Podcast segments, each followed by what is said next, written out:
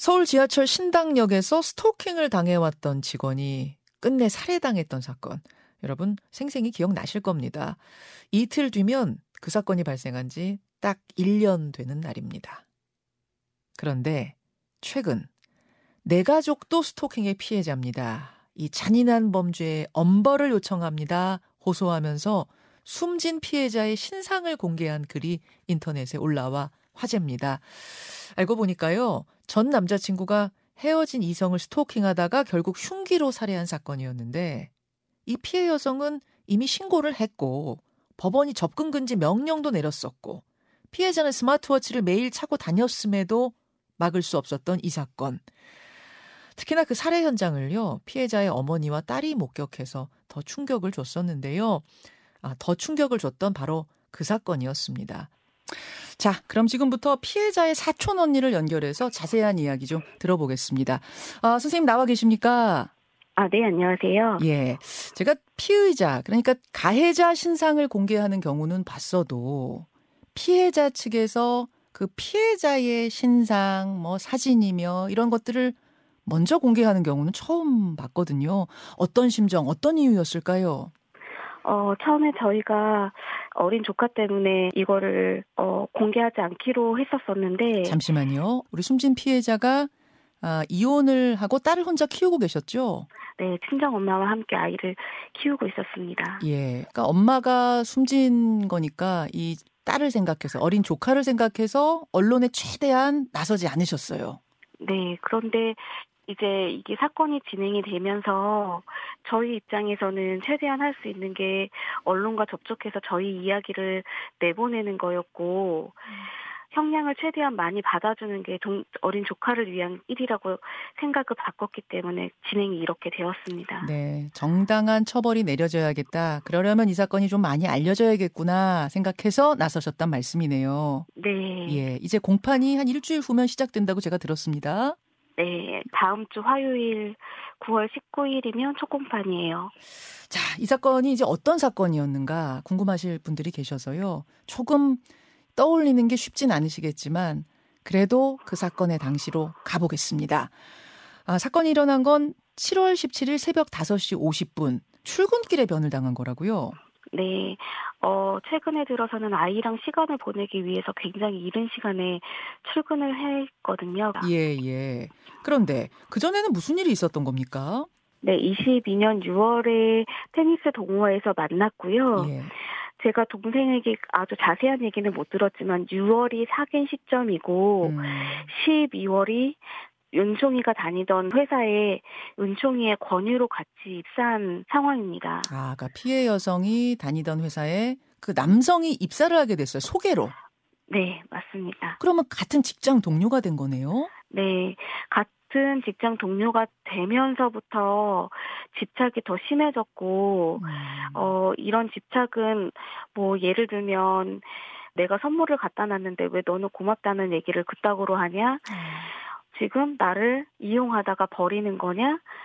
그리고 사촌 동생은 너가 싫어서 헤어진다고 몇 번을 얘기를 하지만 어, 이 가해자는 자꾸 은총이가 자기를 이용하다 버렸다고 생각을 했던 그런 통화 내용을 들은 내용이 있습니다. 아, 그러니까 헤어지자고 하는 것에 대해서 남성이 거부를 한 거군요. 네, 심하게 거부를 했죠. 예. 그래서 차량 안에서 다시 만나겠다는 얘기를 듣기 위해서 갈비뼈가 부러질 정도로 때리고 어.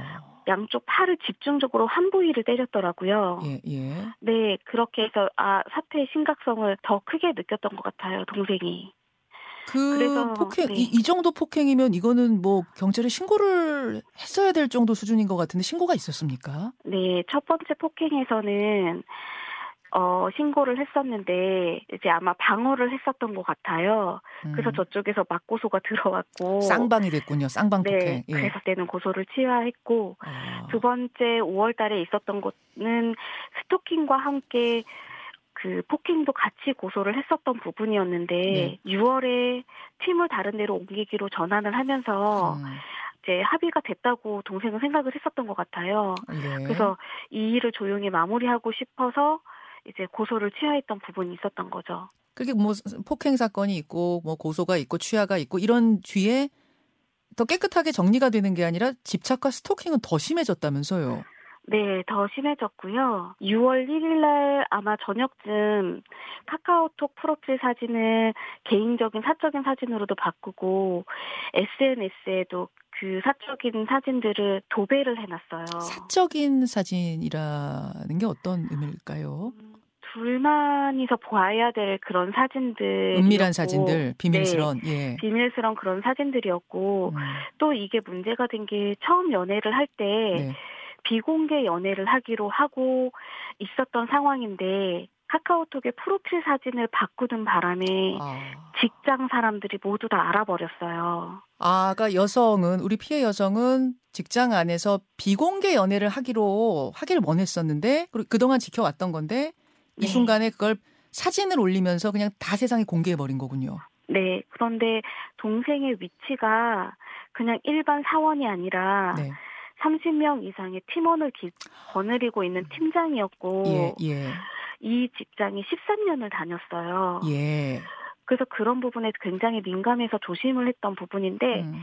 피해자는 자신이 별로 달라지 않아서 공개를 하지 않는 거다라고 생각을 했어요. 피해 의식이 있었군요. 네. 왜 우리 연애를 공개 못? 근데 이미 지금 헤어진 뒤잖아요. 맞습니다. 자, 그러면 저희에게 가족들이 보내주신 두 사람 간의 카카오톡 내용, SNS를 주고받았던 내용을 좀 같이 보겠습니다. 네. 아, 그 가해자와 지금 숨진 동생, 숨진 피해 여성이 주고받았던 카카오톡 내용 저희가 지금 띄워드리고 있는데요. 에, 우리 헤어졌잖아. 제발 좀 내려줘. 하니까 그 남성이 넌 아니겠지만 나한테 너는 내 전부였어. 그러자 네. 여성이 헤어졌는데 집 앞에 찾아오고 출근길 1시간 내내 따라오고 인스타그램에 사진 올리고 많은 사람들이 전화 와서 괜찮냐고 걱정하는 이 상황에 그걸 왜 물어? 너무 무섭고 싫다고 말씀드렸잖아요. 이러자 남성이 간절하게 기회 달라고 빌었잖아. 그래도 싫어? 이렇게 애원하며 매달린 적도 없고 정말 정말 싫어? 계속 이런 식이네요. 네. 계속 정말 집요하게 그 다시 만나겠다는 소리를 듣기 위해서 예. 정말 집요하게 그런 질문을 몇 차례씩이나 했어요. 이때 뭐 가족들이나 친구들한테 우리 피해 네. 여성이 그 절박한 심정들을 좀 호소한 게 있습니까? 어, 일단 이 부분이 저희 가족 입장에선 가장 아, 가슴이 아픈 부분인데, 네. 동생은 아마 심각성을 느끼고 가족들이 위험할까봐 음. 왜냐하면 가족들이 알면 분명히 나섰을 거니까 음. 이 일을 되게 조용하게 마무리 짓기 위해서 굉장히 노력을 하고 있었어요. 아, 예, 예. 혼자 그렇게 고민을 하다가 혼자 그렇게 있다가 간 것 같아서 가족 입장에서는 그게 가장 마음이 아픕니다. 그럼 가족들은 그 폭행 사건 있고 나서는 그냥 정리가 됐구나. 부서도 뭐 이렇게 떨어지고 정리됐구나 이렇게 생각하셨군요. 네, 네. 예. 자, 그래서 이렇게 집요한 스토킹이 계속 이어지고 또 집 앞에까지 나타나자 참다 못한 피해 여성이 다시 경찰에 신고를 합니다. 아, 그때 가해자는 100m 이내 접근 금지 명령을 법원으로부터 받았네요. 네, 맞습니다. 예. 그런데도 그 후에도 스토킹이 계속됐다는 말인가요? 어, 그 후에는 스마트워치를 이제 지급을 받고 한 달 동안에는 네. 나타나지 않았다고 생각을 한 것 같아요. 아, 스마트워치도 받고 접근 네. 금지 네. 명령도 내려졌으니까 이제는 좀 네. 안전하겠구나 생각하셨겠네요. 네. 예. 그래서 예. 뭐 그거를 받 아서 반납할 때까지 뭐 스마트워치를 한 번도 누른 적은 없는 상황이었는데 예. 알고 봤더니 13, 14, 15, 16, 17 모두 그 사건이 일어나기 5일 전에 모두 집 앞에서 와 있었지만 동생은 몰랐던 거죠. 아, 스마트워치를 사용할 일이 없구나 생각했는데 나중에 알고 보니 사건 벌어지고 나서 알고 보니 네. 눈엔 안 보였지만 그 근처까지 계속 있어 근처에 계속 네. 머물고 있었어요. 어휴. 네. 그런데 이게 우연치 않게 네. 13일은 동생이 그 경찰서에 가서 스마트워치를 반납한 날이었어요. 반납해야 되는 날은 아니었지만 예. 네, 가서 안전하다고 생각을 했었는지 반납을 했어요. 7월 13일에 스마트워치를 자진 반납하고 사건은 네. 7월 17일에 터졌습니다. 어떤 상황이 벌어진 거죠? 아, 피해자의 엄마가 집안에서 계시다가 살려주세요라고 소리를 들었는데 네. 처음에는 아이가 장난하는 정도로 작게 들렸는데 네. 두 번째 살려주세요라고 얘기했을 땐 딸한테 무슨 일이 일어났구나라고 음. 생각을 하고 속옷바람 차림으로 밖을 나갔을 때 네. 이미 어 딸은 쓰러져 있는 상태이고 음. 가해자가 얼굴을 겨냥해서 칼을 들고 있었던 상황이었습니다. 그래서 작은 엄마는 이렇게 막았는데 딸을 못 찌르게 막았는데 네. 그 사이에 자고 있던 손녀가 계속 바깥으로 나왔던 상황이었던 거죠. 피해자의 딸, 딸이, 어린 딸, 여섯 살 네. 딸이 이제 그 소리 듣고 막 딸도 나왔어요. 네. 네. 딸도 나와서 작은 엄마는 아, 딸도 보호해야 되는데 손녀가 다칠까봐 음. 그 막던 칼을 못 맞고 손자 쪽으로 가는 몇 발자국 그 뒤에 아마 동생을 찔른 것 같아요. 그리고 작은 엄마는 손녀가 이제 이쪽으로 놀 수가 있, 있고 예. 그 장면 목격하는 게 안 되니까 네, 안 되니까 되니까. 네 음. 얼른 집에 들어가서 112에 신고를 했던 거였습니다. 여섯 살 딸이 엄마가 지금 흉기에 위협당하는 거를 보게 될까봐 그걸 이제 막으려고 할머니는 그쪽으로 갔고 그 네. 사이에 그 남성은 피해 여성을 찔렀고. 네. 당연히 어머니한테는 생생한 장면으로 기억이 나실 테고 혹시 그 어린 딸도 뭐, 뭔가 보지 않았을까 저는 그것도 너무 마음에 쓰이네요. 일단 그 사건 이후에 딸이 이제 아빠한테 갔어요. 예. 친 아빠한테 갔는데 네. 어 아빠의 할머니가 아이를 이렇게 목욕을 시키는데 음. 아이가 갑자기 목욕을 하다 말고 나 엄마 잘못된 거 안다고 그렇게. 얘기를 해서 네 그래서 혹시 할머니가 통화 내용 한 거 뭐 들은 거 있는 거야 이렇게 물어보니까 음. 아이가 아니라고 내가 본 거라고 봤군요 그날 네 아이고, 그 아이가 받았을 충격을 또 이걸 어떻게 우리가 치유해 줘야 되나 이것도 참, 참 마음이 무거워지네요. 네. 음. 아, 한 가족이 이 스토킹 사건으로 인해서, 아, 정말로 비극적인 상황에 놓이게 됐습니다. 정말 눈물 없이는 하루하루 살아갈 수 없을 정도의 상황에 이 가족. 지금 이 피해자 가족이 가장 바라는 건 어떤 걸까요? 어, 엄벌에 처해지는 건데, 네. 살인은 거의 저희가 예상할 때 10년, 그 다음에 특수상해에 대한 부분 3년, 음.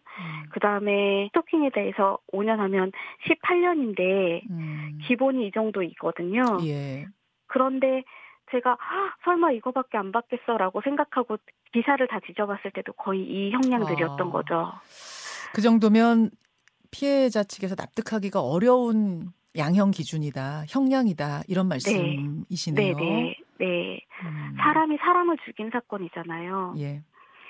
최대한 많은 형량을 받기 원한 것 중에 하나가 네. 사실 보복이거든요.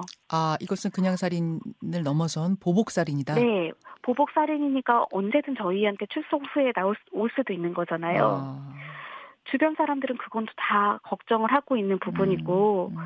저도 지금 이렇게 나서서 언론도 접촉하고 제가 지금 선두에 서 있는 거잖아요. 예, 예. 그러면 저는 제가 지금 다 노출이 됐기 때문에 저는 음. 그 부분도 굉장히 무섭기도 하거든요. 알겠습니다. 알겠습니다. 아, 신당역 스토킹 살인 사건이 내일 모레면 일주기입니다. 1년이 지났음에도 또 유사한 사건으로 이렇게 고통받는 피해자 가족들이 있다는 게 참 마음이 아픕니다. 아, 선생님, 오늘 이 어려운 인터뷰 나서 주셔서 감사드리고요. 아, 이 네. 재판이 네. 어떻게 진행되는지 저희도 유심히 관심 가지고 지켜보겠습니다. 힘내시고 오늘 고맙습니다. 네, 감사합니다. 예, 예, 지난 7월 벌어진 인천 스토킹 살인 사건의 피해자 가족을 만나봤습니다. 김현정의 뉴스쇼는 시청자 여러분의 참여를 기다립니다. 구독과 좋아요, 댓글 잊지 않으셨죠? 알림 설정을 해두시면 평일 아침 7시 20분 실시간 라이브도 참여하실 수 있습니다.